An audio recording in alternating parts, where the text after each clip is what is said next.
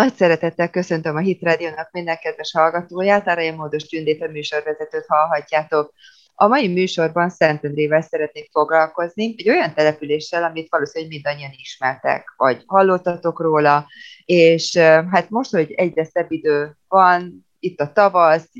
tényleg melegszik a hőmérséklet, úgyhogy gondolom, hogy sokaknak eszébe jut, hogy esetleg jó lenne kibiciklizni, esetleg Szentendrére, de akár hévvel is ki lehet menni, vagy lehet kenút, kajakot bérelni, és azzal is megközelíteni Szentendrét, úgyhogy tényleg nagyon sok formában el lehet érni, hiszen nincs messze Budapestről, nagyjából egy 20 kilométer a távolsága. És Szentendrén azért nagyon sok érdekesség van maga a története, az épületek, az egésznek a szerkezete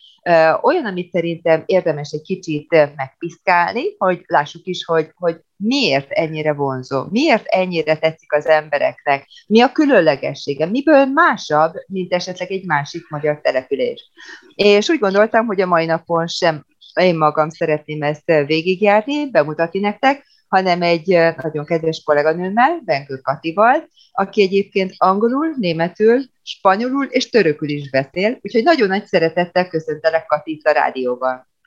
Én is nagy szeretettel köszöntök minden kedves hallgatót, és köszönöm a meghívást. Na, Kati, hát kezdjük szerintem eleve ennek a névnek az eredetével, hogy Szentendre. Igen, ez Szent András, tehát tulajdonképpen egyszerű dolgunk van, mert Szent Andrásból alakult ki. Ha kicsit nyelvészkedünk, akkor mondhatjuk azt, hogy volt az Andrásnak egy magas hangrendű változata az Endrés, és ennek a kicsit lelövidítéséből alakult ki a Szent Endre szó, amit aztán később a betelepült szerbek is és dalmátok is átvettek, tehát tulajdonképpen az a szerencse, hogy más település nevektől eltérően ez a név kb. ezer éven keresztül nem változott, és nem ragadt hozzá semmilyen egyéb olyan név, ami megváltoztatta volna akár a formáját vagy a jelentését. Szent András tulajdonképpen az első keresztény templomnak, első katolikus templomnak a védőszentje volt, és nagyon nagyon népszerű volt Szent András az államalapítás korában, tehát számos településnek és templomnak ő lett a védőszentje. A legenda szerint a szkiták földjékre is eljutott, és a nomádokat is térítette, tehát itt látok ilyen kapcsolatot ebben és mivel ez a terület eredetileg a Veszprémi püspökségnek a birtoka volt, a Pilis-hegység és egészen a Dunáig levonuló terület, a Veszprémi püspök, aki egyébként az Árpádházi királynőknek a kancellárja is volt, igen gyakran tartózkodott itt, tehát itt egy nagyon erős egyházig töltetett látók. Azon kívül körülbelül 40 kilométerre volt az első királyi székhely, Szent István szülőhelye és,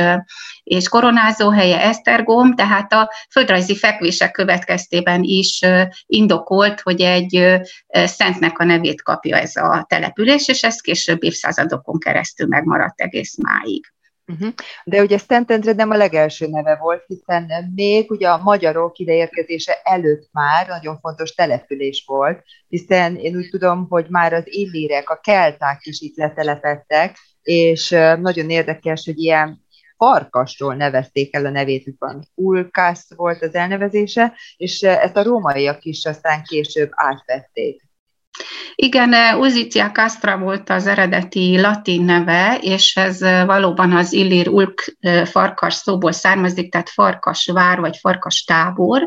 lehetett a jelentése. Később azonban a negyedik század folyamán a rómaiak úgy gondolták, hogy ennek a farkasnak van valami negatív jelentése, ehhez valószínűleg, vagy rossz hangulata, valószínűleg hozzájárulhatott ehhez az is, hogy sorozatosan a Duna túlpartjáról barbár támadások érték őket, és a fénykornak már régen vége volt, és akkor megváltoztatták a településnek a nevét, és Castra Konstantiának nevezték. A Konstans, ugye a Konstantia, az mégis valami pozitívabb jelentést hordozott, tehát egy állandóságot jelentett, és úgy gondolták, hogy ez több szerencsét hoz majd a településnek. Körülbelül 400 évig voltak ott a rómaiak, ugye a Dunavonala volt a Limes, a Pannonia tartománynak a határa, és a mai Obudának közeli Aquincum volt ennek a délkeleti Pannon területeknek a fővárosa, illetve az egyik központja, és valójában a mai Szentendre területén egy olyan légiót állomásoztattak,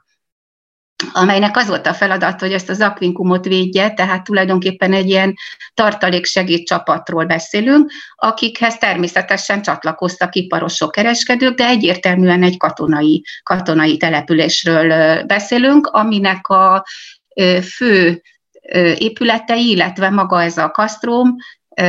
erődítmény, ez egy kicsit úgy a Dunától följebb volt, tehát a mai 11-es út mentén lehet is látni, van egy kis romai szabadtéri kiállítás, és körülbelül ott a dombnak a felsőbb részén terült el ez a római tábor. Uh-huh. Aztán utána ugye jött a népvándorlás, és aztán az egésznek vége is lett.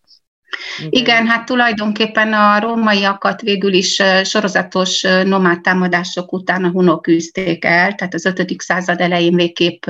visszahúzódtak és elhagyták a területet, aztán utána jöttek avarok, szlávok, tehát a Kárpát-medence mindig is egy egy ilyen átjáró terület volt, vagy átmenő terület volt, tehát a 5. századtól egészen a magyar honfoglalásig számos népcsoport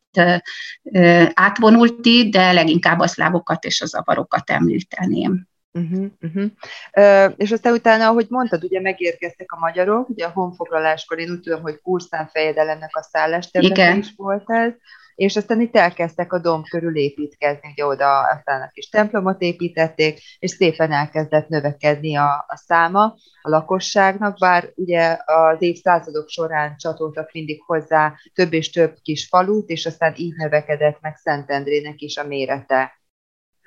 Igen, tulajdonképpen azok az útvonalak és azok a stratégiai pontok, amik már az ókorban is fontosak voltak, vagy a folyókon átkelő pontok, ezek később a magyar történelem, illetve a középkor évszázadai alatt is megmaradtak, tehát ezek a település szerveződések, ezek nagyjából megegyeztek az ókori településeknek a helyeivel, illetve a fontosságával, és itt a Duna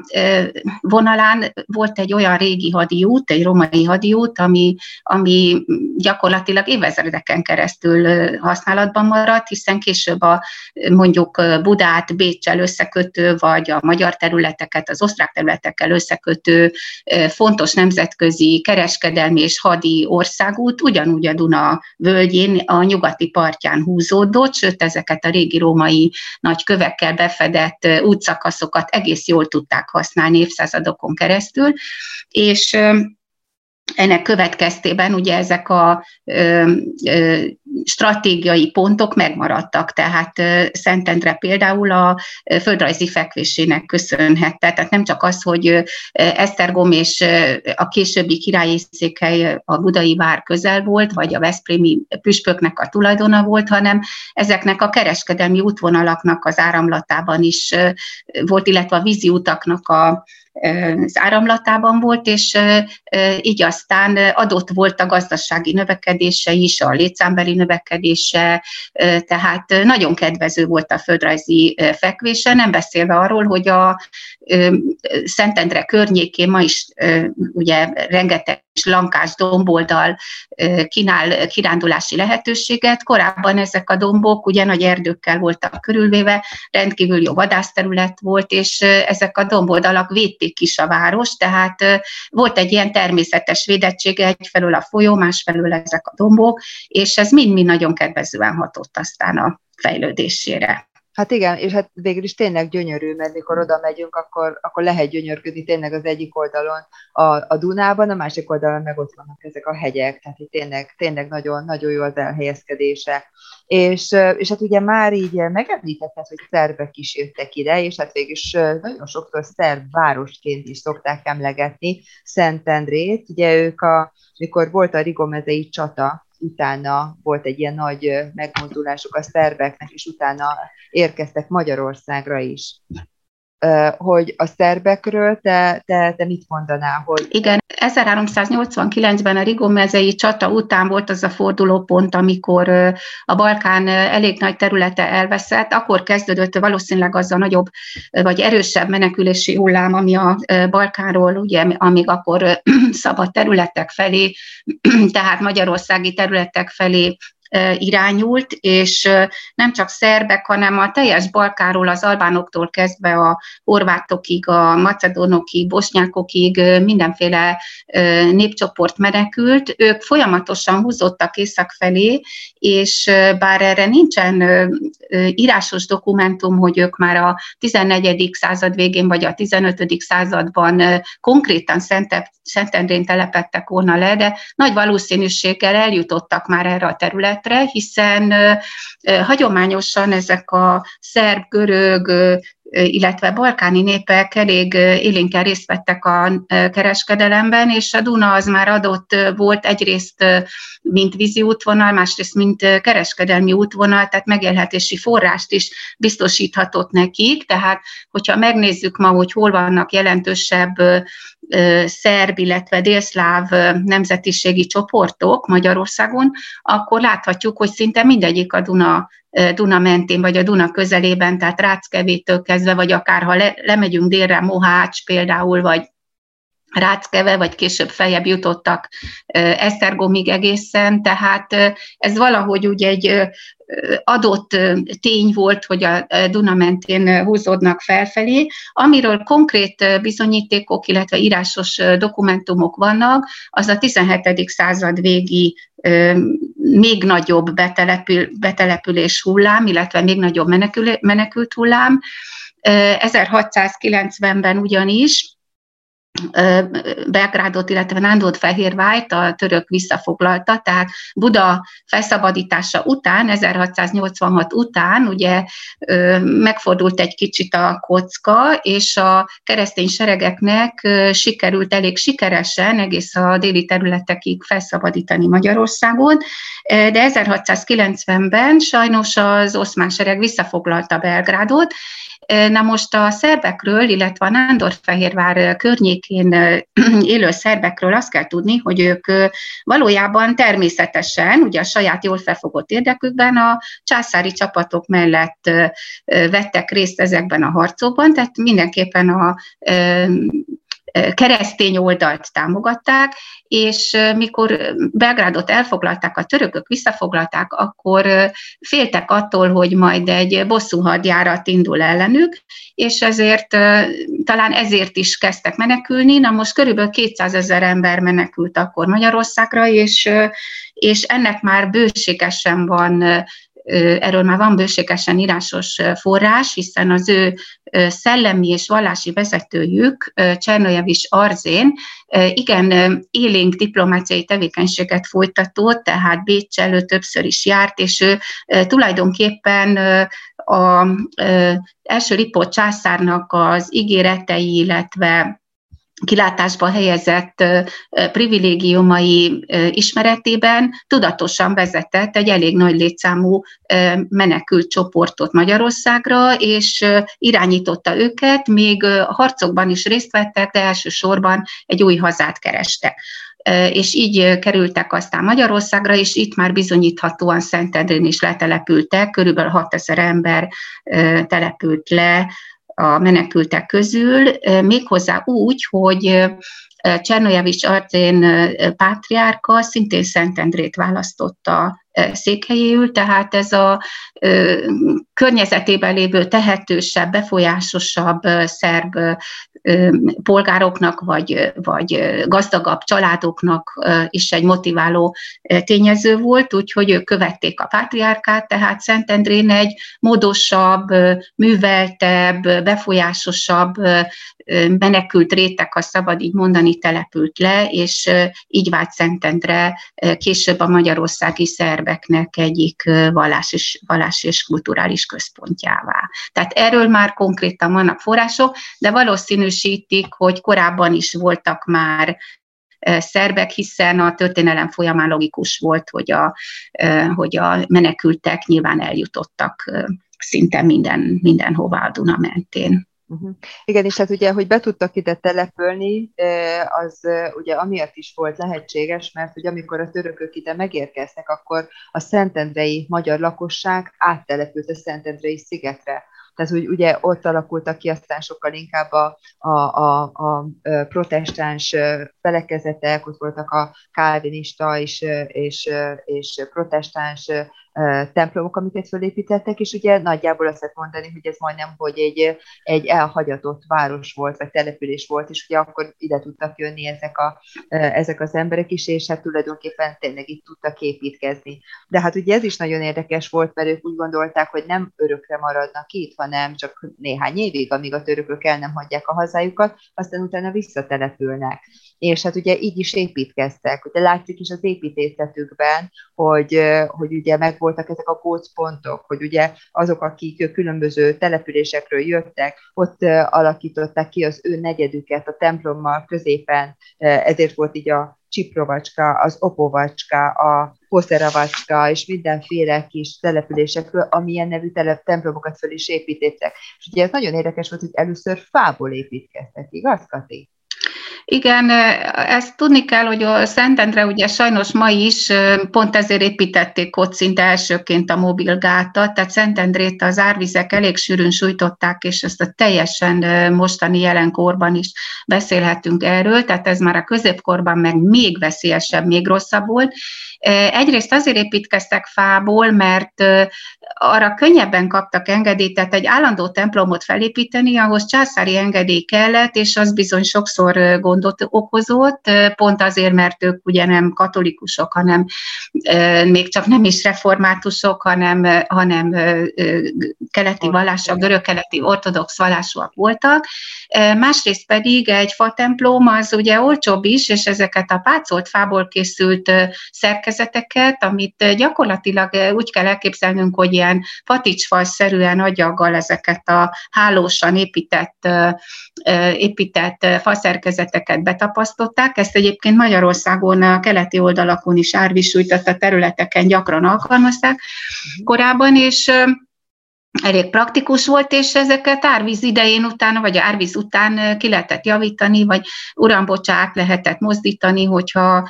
nagyon szükséges volt, tehát ez mindenféleképpen praktikus volt és célszerű igen, mindenképpen átmenetinek tekintették ők ezt az itt tartózkodást. 1699-ben viszont megkötötték a karlócai békét, aminek a következtében ugye jelentős balkáni területek török kézzel maradtak, és akkor ugye be kellett látniuk, hogy nem olyan egyszerű ez, hogy ők visszatelepüljenek a hazájukba, és akkor el kellett dönteniük, hogy most maradnak, és berendezkednek húzamosabb időre, és tulajdonképpen ez történt, és akkor a fa templomok helyett elkezdtek lassacskán a 18. század első felében állandó templomokat, állandó templomokat építeni. Még visszatérve a magyar lakosságnak az elvándorlására, igen, ők úgy gondolták a török hódoltság alatt, hogy a Szentendrei sziget majd védelmet nyújt nekik, illetve a Duna védelmet fog nekik nyújtani, tehát átmenekültek a, átmenekültek a Duna túlsó oldalára a szigetre, így jöttek létre ezek a olyan kedves és népszerű üdülőhelyek a sok kis vikendházzal, de Végül is ez a törököket egyáltalán nem hatotta meg, mert egy idő után ők ugyanúgy át tudtak kelni a folyón, tehát igazi védettséget szegény Szentendrei sziget nem nyújtott, de a végeredmény mégis az volt, hogy elnéptelenedett Szentendre, és itt van egy másik szempont, amiért a szerbeket olyan szívesen behívta és letelepítette például első Lipot császár. A török hódoltság alatt jelentős területek elnéptelenedtek, és nem csak az volt a cél, célja a császárnak, hogy császárhű nemzetiségeket tudjon maga körül, vagy a egy kicsit közelebbi területeken, hanem hogy az elnéptelenedett területeket benépesítse, és ezért aztán különböző adókedvezményekkel, kiváltságokkal buzdította nem csak a szerbeket és a balkáni népeket, hanem például a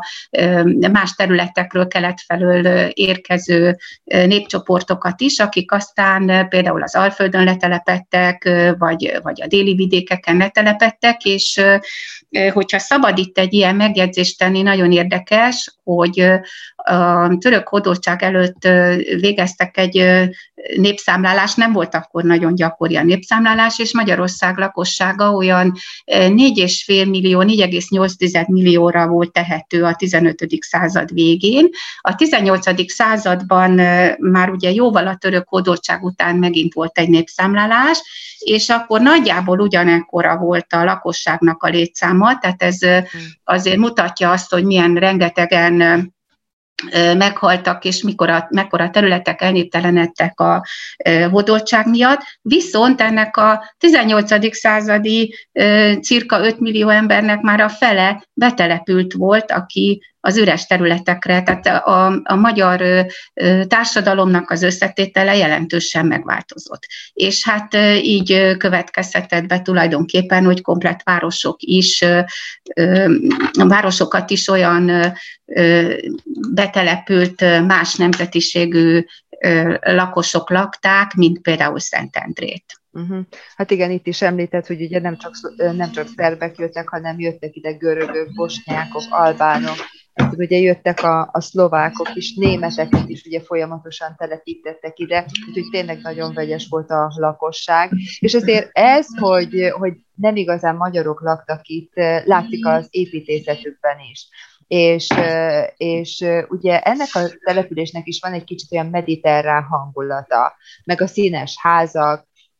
ugye ezek a, az, ezek a házak is szerintem olyanok, amiről érdemes néhány szót ejtenünk. Igen, feltétlenül, mert Magyarországon mondjuk teljesen más Szentendrének a hangulata, mint mondjuk egy hagyományosan kiépített magyar városnak, talán ezért is annyira népszerű, mint kirándulóhely és turistaközpont. Egyrészt a földrajzi adottságok miatt voltak ilyen kis keskenyek és picik a házak, hiszen a domboldalon nehezebb volt építkezni, kevesebb volt a hely. Úgy kellett építeni a házakat, hogy például a ház mögött már a domboldalon egy magasabb szinten húzódott egy út, akkor oda is legyen kijárat, tehát ilyen lépcsőszerűen építették meg a házakat. Azon kívül ugye, ahogy növekedett Szentendrének a gazdasági presztízse és a és a befolyása, úgy emelkedtek a telekárak is, tehát maguk a lakosok ki kellett, hogy használják azokat a mai szemmel nézve kicsi telkeket, amikre építkeztek, ezért többszintes házakat építettek, vagy magas tetős házakat, ahol a tető alatt voltak a raktárok, tehát ezt valahogy a kényszerűség is hozta, illetve az adottságok is hozták, másrészt pedig egész más volt a kultúrájuk, és valahogy ezzel a település szerkezettel és a házaknak a stílusával egy kicsit valahogy otthonra emlékeztette őket a hely. Én úgy tudom például, hogy, hogy a padlástérben raktároztak nyersbőröket, fűszereket, szőnyegeket, amiket keletről hoztak be, és nyugatról például szöveteket hozták, úgyhogy ott is a padlásra került, és ugye mivel ők borral kereskedtek, ugye a vörösbor nagyon fontos volt, ezt pedig a pincében tárolták, és ugye az utca fronton, tehát az utcának a szintjén ott voltak a bolthelyiségek, és az emeleten pedig ott lakott a család. Igen, ráadásul több generáció, tehát ezek a nagycsaládos településekről beszélhetünk, és több generáció lakott egy házban, hogyha például lenézünk a templomdombról, és nézzük, hogy milyen pirinyók voltak ezek a házak a pici ablakokkal és a szobákkal, akkor ugye elképzelhetjük, hogy mennyire lehetett kényelmes. Persze évszázadokkal ez, ezelőtt mások voltak nyilván az igények és az elvárások, de minden esetre kicsi helyen kellett gazdálkodniuk, és mondjuk, hogyha ez egy érdekesség, ha a Szentendrén megnézzük például a főtér környékén az épületeknek a tető meredekségét, vagy a tetőnek a nagyságát, akkor az már mutatja, hogy mennyire tehetős volt magának a háznak a tulajdonosa, hiszen minél több áruja volt, minél tehetősebb kereskedő volt, annál több helyre volt szüksége nyilvánvalóan a raktárhoz, és én például megfigyeltem, hogy a főtéren a Szentendrei Galéria fölötti tető az majdnem akkora, mint maga az épület. Tehát uh-huh. ez például egy érdekesség, amit szintén a gazdasági szempontok határoztak meg. A pincék pedig keresztül kasul az utcák alatt, épületek alatt, sokszor több szinten is elhelyezkedtek. Erre adott volt maga a dombos vidék, másrészt megint a helykihasználásról beszélünk, tehát hogyha jövünk a Bogdányi utcán, ami az egyik főutca, és ott van a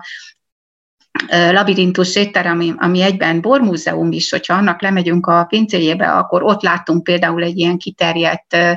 pincerendszert, illetve, hogyha a főtér környékén...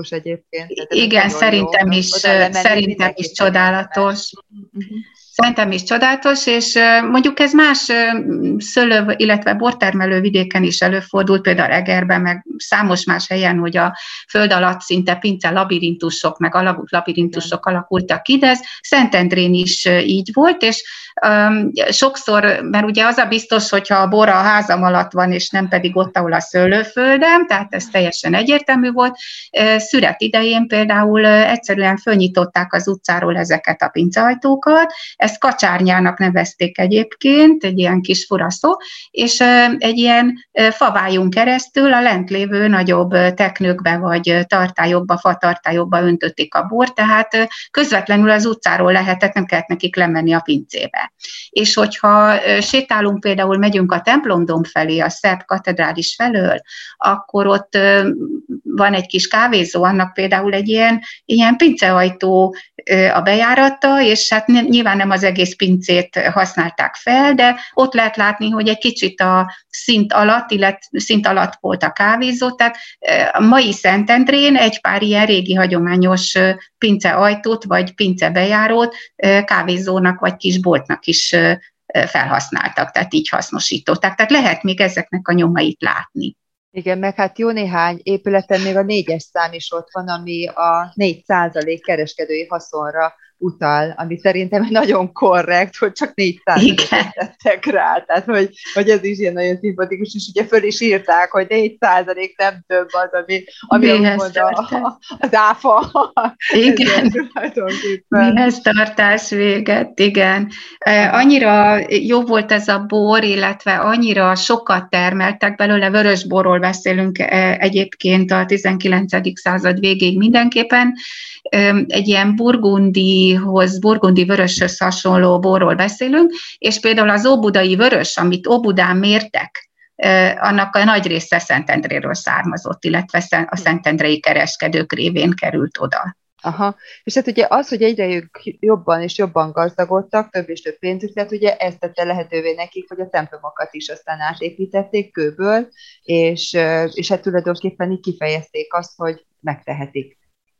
Igen, a fénykor az a 18. század közepére tehető, ez teljesen egyértelmű, és ennek következtében szinte az mind a, mind a hét templom, ami, ami ma van, abból öt még az ortodox egyháznak a birtokában van, illetve használatában van, de mind a hét templom nagyjából egy időben épült. Tehát mondjuk azt, hogy az 1740-es évektől a 60-as évek elejéig, tehát inkább az 50-es években voltak a felszentelések, ami azt mutatja, hogy nagyjából ezek a közösségek, akik soha nem egyesültek egy parókiába vagy egy egyházi közösségbe, ők nagyjából egy időbe jutottak el odáig, hogy a régi kis templomuk helyett kőből állandó templomot építsenek, és ha megnézzük ezeket a templomokat, akkor mindegyik szép, és mindegyik mindegyiken látszik, hogy a közösség nem szegény volt, nem, nem akart valami egyszerűt és kicsit, tehát nagyjából olyan egyenrangúnak látom én ezeket a templomokat. Természetesen volt a méretükben különbség, ahogy a közösségeknek is valószínűleg az anyagi helyzete vagy a rangja ezt megengedte, de mégis úgy nagyjából úgy látom, hogy hogy egyforma síkon mozogtak. A hét különböző közösség, akik különböző balkáni területökről érkeztek, elszórtan, tehát ahogy mondtad, a, ahol laktak éppen a városon belül, azoknál a területeknél építették meg a templomaikat, de a 19. század elejétől kezdve egy ilyen elszivárgás kezdődött, tehát folyamatosan elvándoroltak, visszatértek az óhazájukba, vagy dél-magyarországi területekre vonultak, tehát voltak olyan templomok, amiket már a közösség szinte egyáltalán nem használt, és ezért a templomok átkerültek a reformátusoknak a kezébe, illetve katolikus templomá alakították őket. Kettő ilyen templomról tudunk, az egyik a 11-es úttól felfelé, ha Skanzen felé megyünk, akkor, a, akkor az izbégi, úgynevezett izbégi templom, a másik pedig a, másik pedig a Péter templom, amelyik amelyik ugye lent van a belvárosban, tehát az, az Izbéki az lett, illetve bocsánat, nem az Izbéki lett a református templom, hanem a Csiprovacska templom lett, a Péterpál templom lett a katolikus templom, és az Opovacska, tehát ez van feljebb a 11-es út felett, szintén Izbég irányába, ez lett a református templom a 20. század elején. Tehát nekik megváltozott a funkciójuk, de a többi öt templom, ami a belvárosban, illetve a belváros közvetlen közelében található,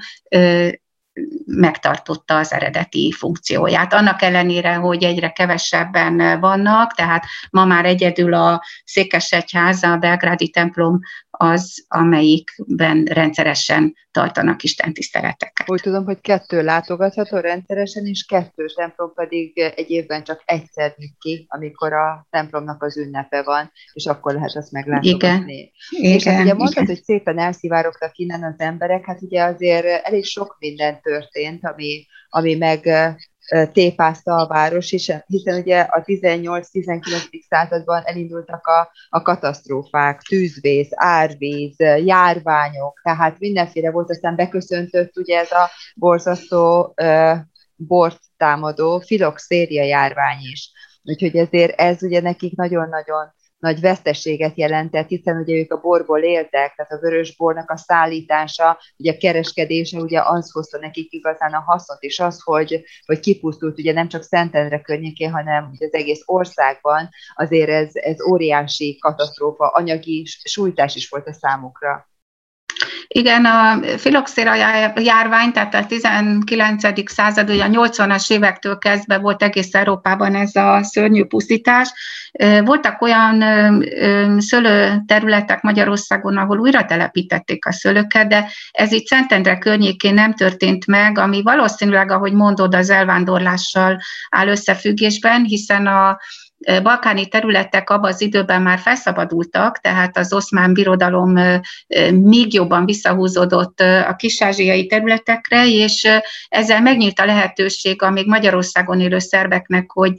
bár ők már generációk óta ítéltek, hogy mégis visszatérjenek, és akkor egy ilyen nagy arányú kivándorlás kezdődött meg, amit nyilván felgyorsított ez a gazdasági katasztrófa is, hogy megszűnt a bevételi források. Utána próbálkoztak ők gyümölcstermesztéssel, tehát a szőlőhelyet próbáltak például az egres, ez egészen sikeres volt az egres termesztése, tehát ezzel próbálkoztak a századfordulón,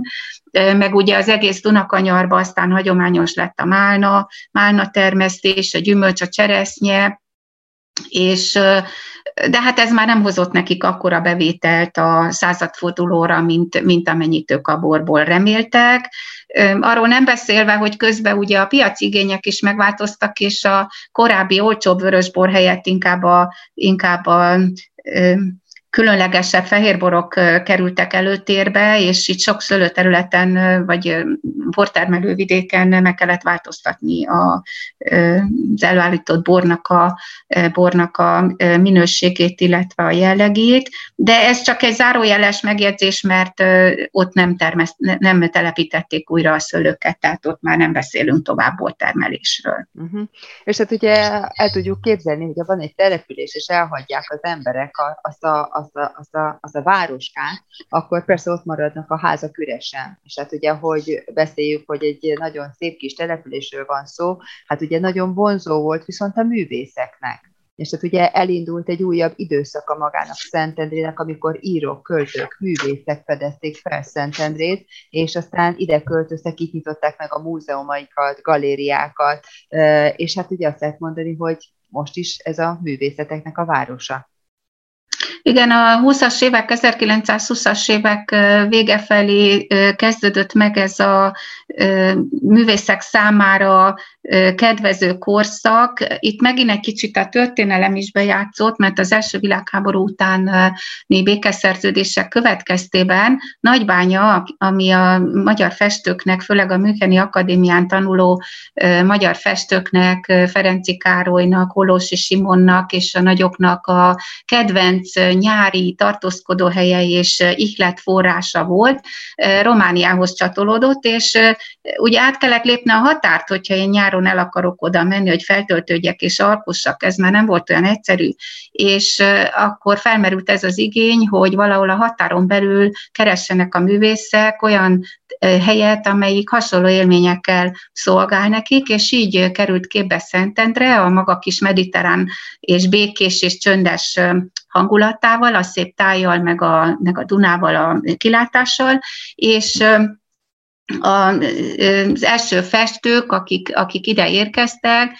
nem csak, hogy itt alkottak, hanem 1928-ban megalapították a Szentendrei Festők Társaságát, ami a későbbi művész telepnek egy ilyen előfutára volt, és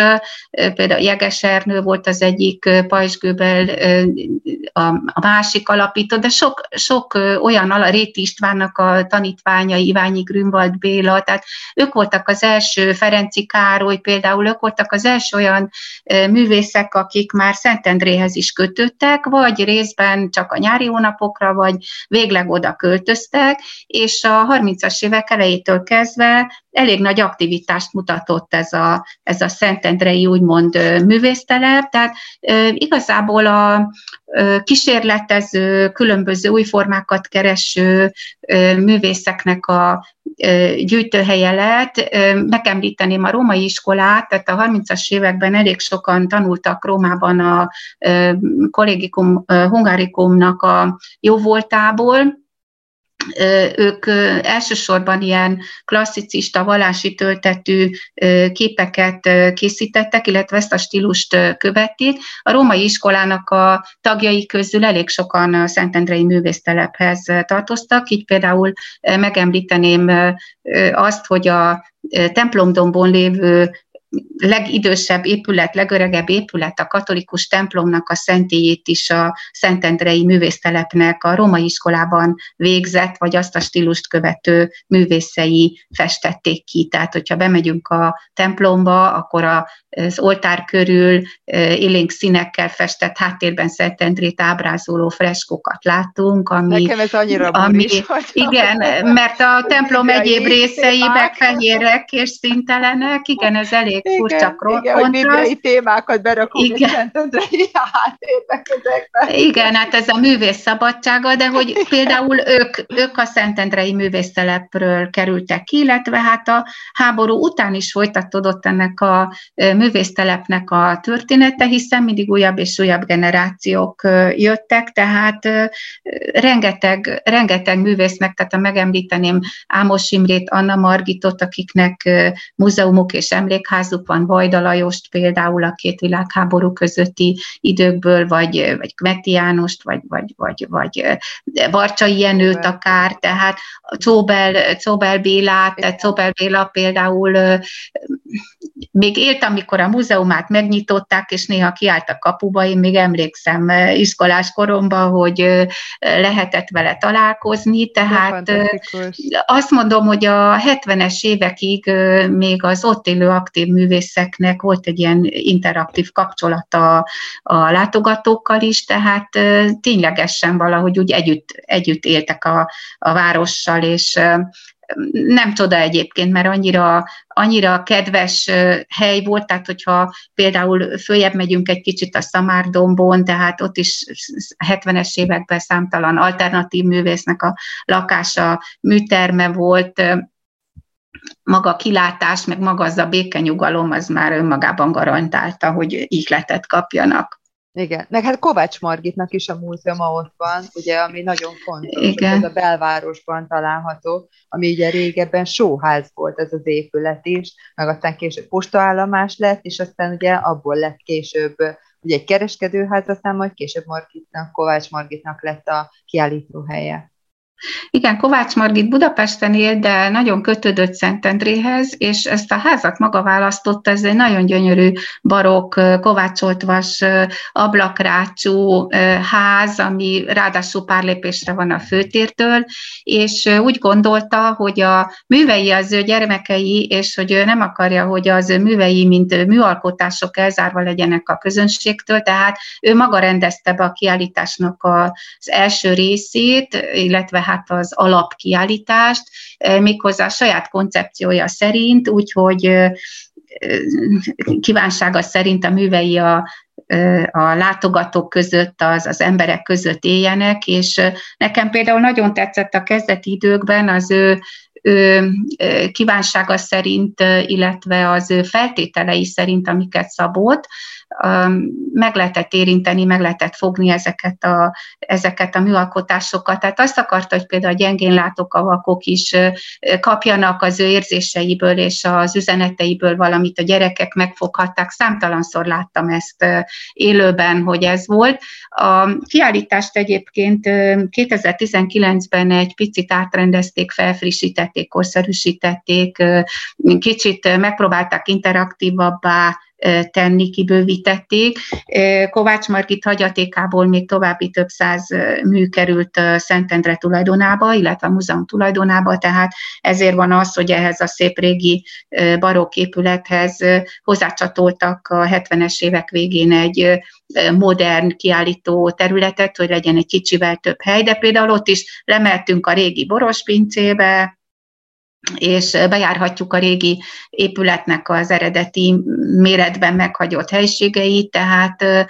azt mondom, hogy Kovács Margitnak a gyűjteménye volt az az első olyan múzeum, ami a turistákat oda vonzotta a 70-es évektől kezdve, tehát utána felfedezték a többit is, de valójában ez volt a húzónév, a húzóerő, és a mai napig tényleg kicsinek, nagynak, külföldinek, magyarnak rengeteg élményt nyújt az a sok szép alkotás, és az a rengeteg kifejező érzék, ami, ami árad a műveiből. Úgy tudom, hogy nagyon hosszú időn keresztül az országnak a legnépszerűbb múzeuma volt az akkor. Igen, igen, biztosan, hogy így volt, hiszen, hiszen ugye már elég régen csinálom ezt a idegenvezetést, és látom a különböző koroknak a különböző változásait, az igényeknek a hullámzását, és a Szentendrei kiállításnak egy kötelező, kötelező eleme volt a Kovács Margit Múzeumnak a meglátogatása. Egyetlen egy ember nem volt, aki azt mondta volna, hogy minek jöttünk ide, sőt, mindenki még maradt volna szívesen, és nagyon, nagyon nagy hatással volt, volt rá, tehát ez egy olyan védjegy volt, mint ahogy mondjuk Esztergomba valaki meglátogatja a kincstárat, vagy meglátogatja a Dohány utcai zsinagógát, tehát ez egy olyan védjegye volt Szentendrének a Kovács mm. Margit Múzeum, ami sajnálom, hogy egy kicsit most most már alábbhagyott, illetve elveszett. Én ezt ilyen gazdasági, gazdasági okokkal magyarázom, hogy a megemelkedett belépődíjak sajnos ugye megszűrik a közönséget, és kevesebben, de csak annyit tudok mondani, hogy mindenképpen érdemes megnézni, Igen, akár többször is. Uh-huh. Na és hát van még egy nagyon különleges múzeum most ott a központban, illetve kettő is, mert azért a Szamost is azért érdemes megegyeznünk a Marcipán Múzeumot, de most amire ki szeretnék térni egy picit, ez a mikrocsodáknak a múzeuma, ami, ami egy picike kis kiállított ér, mert hát picike mindaz, amit ott láthatunk, hiszen mikrocsodákról van szó, úgyhogy szerintem ez is egy olyan, olyan amit így javasolhatunk a kedves hallgatóknak, hogy látogassák meg. Igen, ez a világon egyedülálló kiállítás, egy Risszembe egy egész történetbele dolgozva, maga a művész, egy kievi ukrán művész, Mikolas Jadriszti is mikroszkoppal dolgozik, és egy-egy mozdulat közben nem vesz levegőt, nehogy berezegjen a keze, és valami, valami ne sikerüljön. Annyira fantasztikus, a technikáját is maga alakította ki, tehát egy tűfokán egy egész tevekaraván halad át, csak mikroszkoppal lehet ezeket a, az alkotásokat megtekinteni, és szerintem, ha valaki például a gyerekeinek nagy élményt akar szerezni, akkor ezt a Mikrocsodák Múzeumát mindenképpen meg kell nézni, 15 alkotás van benne, és annyira rendkívül és annyira különleges, és annyira jellemző, hogy Szentendrén ilyeneket találunk, tehát valamit, ami máshol nem látható, hogy én ezt mindenképpen maximálisan javaslom, Arról nem beszélve, hogy amikor gimnáziumba jártam, még ugye még a rendszerváltás előtt jóval, létezett a Szovjet Kultúra Háza, és minket elvittek egyszer oda egy kiállításra, és Mikolas Adriszkinek a Mikrocodák című kiállítása volt, tehát én ezt akkor láttam, és utána rengeteg idő eltelt, és utána Szentendrén megnyílt ez a múzeum, és elájultam, hogy nem hiszem el, hogy ez már megint vissza, visszatért hozzám, illetve én visszatértem ehhez, úgyhogy egy kicsit személyesen is kötődöm valahogy hozzá. Igen, és úgy tudom egyébként, hogy hogy akkor tud olyan mozdulatokat tenni, hogy farag meg akár micsoda, amikor a két szívdobálása közötti időszak van mert még az is bezavarja egy szívdobbanása is. Tehát valami fantasztikus, hogy ez hogy ki alakított ezt a technikát, hogy hogyan lehet megcsinálni ezeket a csodálatos műveket, mert tényleg fantasztikus, amiket itt lehet látni. És a, és a másik, amit ugye már így pedzegettem, ezek a marcipánból készült alkotások, ugye, ahol lehet süteményt is enni, természetesen kávét inni, de, de ami szerintem nagyon klassz, hogy ilyen mesefigurákat lehet látni marcipánból, akkor akkor Michael Jackson, meg hasonlókat. Igen, Szabó Károly cukrász, mindenki Szabó bácsia, aki sajnos már néhány éve nincsen közöttünk, ő hozta létre ezt a Marcipán Múzeumot, ami röviden a története annyi, hogy Libanonban tanulta ki a szakmát, és a legjobb házaknak készített, tehát leg, legmagasabb rétegeknek készített különböző torta és sütemény dekorációkat, tehát igazán jó iskolába járhatott, és azon kívül magát szobrásznak is tartotta, nem csak egy cukrásznak, hanem szobrásznak, tehát volt benne azért még egy kicsivel több is, és valószínűleg így kezdett elő ilyen ilyen nagyobb méretű figurákat, meg úgymond szobrokat készíteni, és még biztos emlékeznek a idősebb hallgatók, hogy azelőtt Puchbergbe jártunk Ausztriába megnézni a Marcipán Múzeumot, mert ugye a rendszerváltás előtt Szabó bácsi, illetve akkor még fiatalabb volt, Szabó Károly nem, nem tudta Magyarországon, vagy nem merte megnyitni a Marcipán Múzeumát, és Ausztriába, de a határhoz közel Puchbergbe volt ez a Marcipán Múzeum, és aztán, amikor a 90-es években már lehetősége nyílt, hogy hazajöjjön, akkor össze is csomagolta az egész kollekciót, de valahol szombathelyen elázott a raktárba az egész, tehát tönkrement az egész kollekciója, és újra kellett neki, egy új kollekciót kellett neki létrehoznia, és amit most látunk a Marcipán Múzeumban, az az elmúlt 30 év, illetve hát mondjuk elmúlt 20, vagyis a 90-es és a 2000-es éveknek a terméke, ahol ihletet adtak neki a különböző évfordulók, mezőgazdasági kiállítások, a karácsony, a gyerekekkel kapcsolatos ünnepek, tehát így jöttek létre aztán a mesefigurák, vagy a kántornak, a nyomozó kutyának a élethű megformálása, vagy vagy a Michael Jackson, vagy például a zeneszerzőknek a legnagyobb zeneszerzőknek a képcsarnok, a parlament. A, a marcipán sajnos nagyon képlékeny, puha és nehéz, tehát mondjuk megcsinálunk egy nagyobb, én nem, de mondjuk megcsinálunk egy nagyobb alkotást, akkor az egy idő után összeomlik, tehát én láttam, amikor a parlament című műve az már ogyadozott, tehát okay. ezeket valahogy alá kell támasztani kartonnal, hungarocell, el, és folyamatosan restaurálni kell, tehát néhány évenként, tehát ez a Marcipán Múzeumot lenne a műhelyben lehet látni, hogy éppen mind dolgozik a csapat, mert Szabó bácsi létrehozott egy lelkes csapatot, és ők mindig folyamatosan felújítják a régebbi darabokat, illetve csinálnak olyan, szerveznek olyan gyerekprogramokat is, ahol maguk a gyerekek például húsvét vagy karácsony előtt ők maguk is formázhatnak kis segítséggel ilyen kis figurákat, tehát ezt nagyon jó pofának tartom. Egy kicsit más program a gyerekeknek, hogy ők maguk is ezt kipróbálhatják, de fantasztikus, hogy milyen gazdag ez a múzeum, és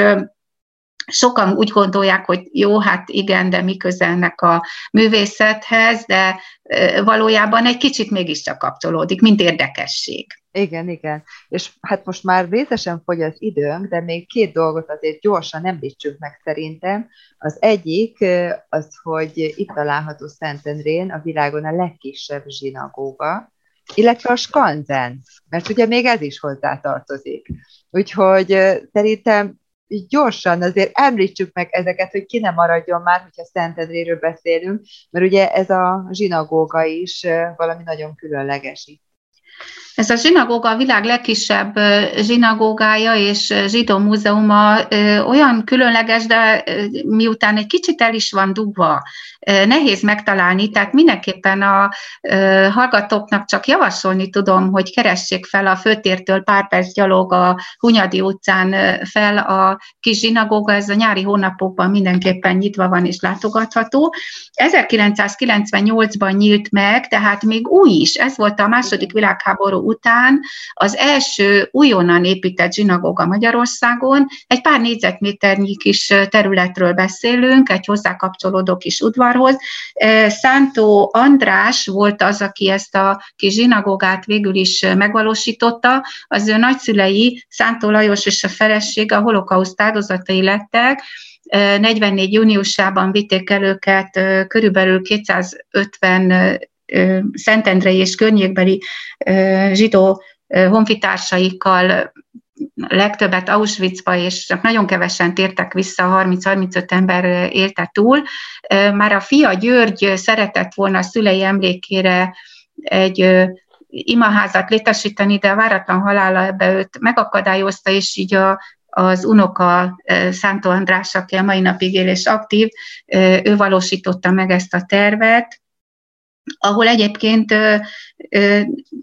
ö, istentiszteleteket is tartanak, tehát Schweizer Förabi nyitotta meg 98-ban aktív,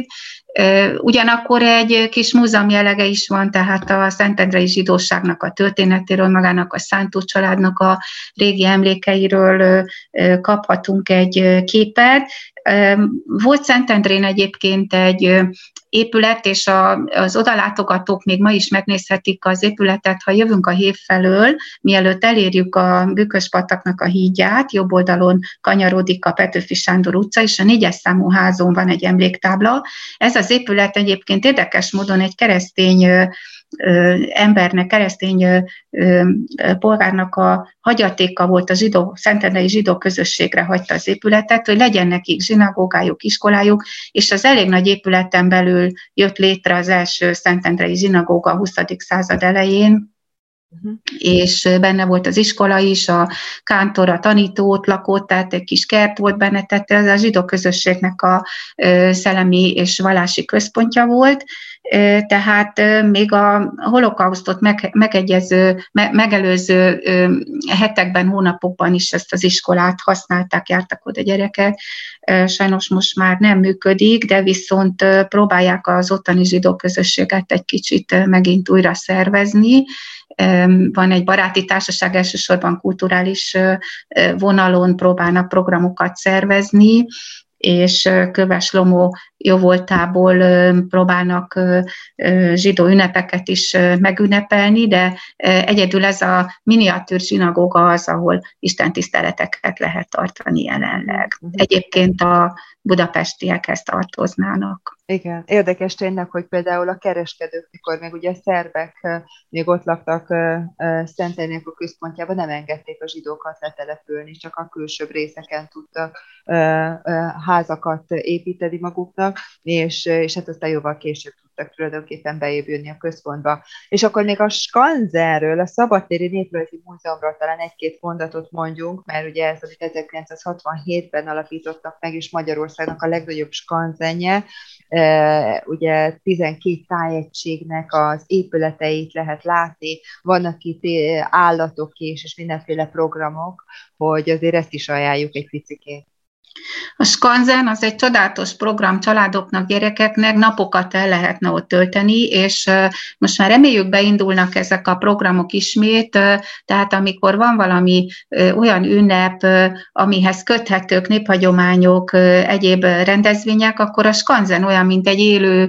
olyan, mint 12 élő falu, vagy, vagy egy élő terület. Tehát igazából az alapkoncepció az volt, hogy a magyarországi jellegzetes, hagyományos építkezés ne vesszen el, ne, ne pusztuljanak el ezek a régi falusi házak, épületek. A Skanzenben eredeti házaknak a rekonstruált darabjait láthatjuk, tehát ahol lehetséges volt az eredeti épületeket szétszették darabokra, odaszállították, újra felépítették,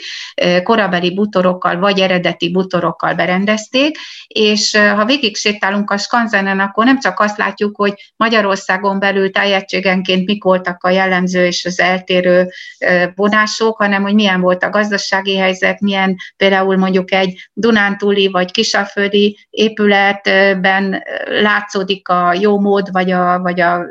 kicsit, hogy gazdaságilag előbbre tartottak, még egy felső tizakvidéki árvisújtotta szegényebb területen minden sokkal egyszerűbb volt, és amit nagyon szeretek benne, hogy állatokkal, műhelyekkel, éttermekkel, szatócsboltan, malommal megpróbálják élővé varázsolni, kápolnával megpróbálják élővé varázsolni ezt a skanzent, tehát mindenképpen egy nagy élmény, és, és nagyon jó program lett, akkor is, hogyha nincs ott pünkösdi, vagy, vagy augusztus 20-ai vásár, vagy felvonulás, akkor is rendkívül, rendkívül nagy élménynek tartom. Igen, igen, egyetértek. No, hát le is járt az időnk, ugye szépen körbejártuk Szentendrét, ugye, hogy egy kicsit megismertük a történetét, illetve a, azokat a népcsoportokat, akik itt éltek, szerbek, szlovákok, németek, zsidók, tényleg az, hogy érdemes ide menni, mivel nagyon sok kiállítás van, vannak a galériák, akkor a skanzen, lehet akkor egy szamos marcipánba, illetve ahol a Szabó bácsinak voltak az alkotásai, azt megnézni, a mikrocsodákat megnézni, úgyhogy tényleg bőven van lehetőség, hogy, hogy ha esetleg akár biciklivel, akár héve, akár kocsival, bárhogy is odaérkezünk, legyen mit nézünk, nagyon köszönöm a kedves hallgatóknak a figyelmét, és főleg neked, Kati is, nagyon, hogy itt Én is köszönöm velünk. szépen. Köszönöm szépen. Ezeket, nagyon köszönöm, és minden jót kívánunk nektek, kedves hallgatók, úgyhogy legközelebb találkozunk. Sziasztok! Viszontlátásra!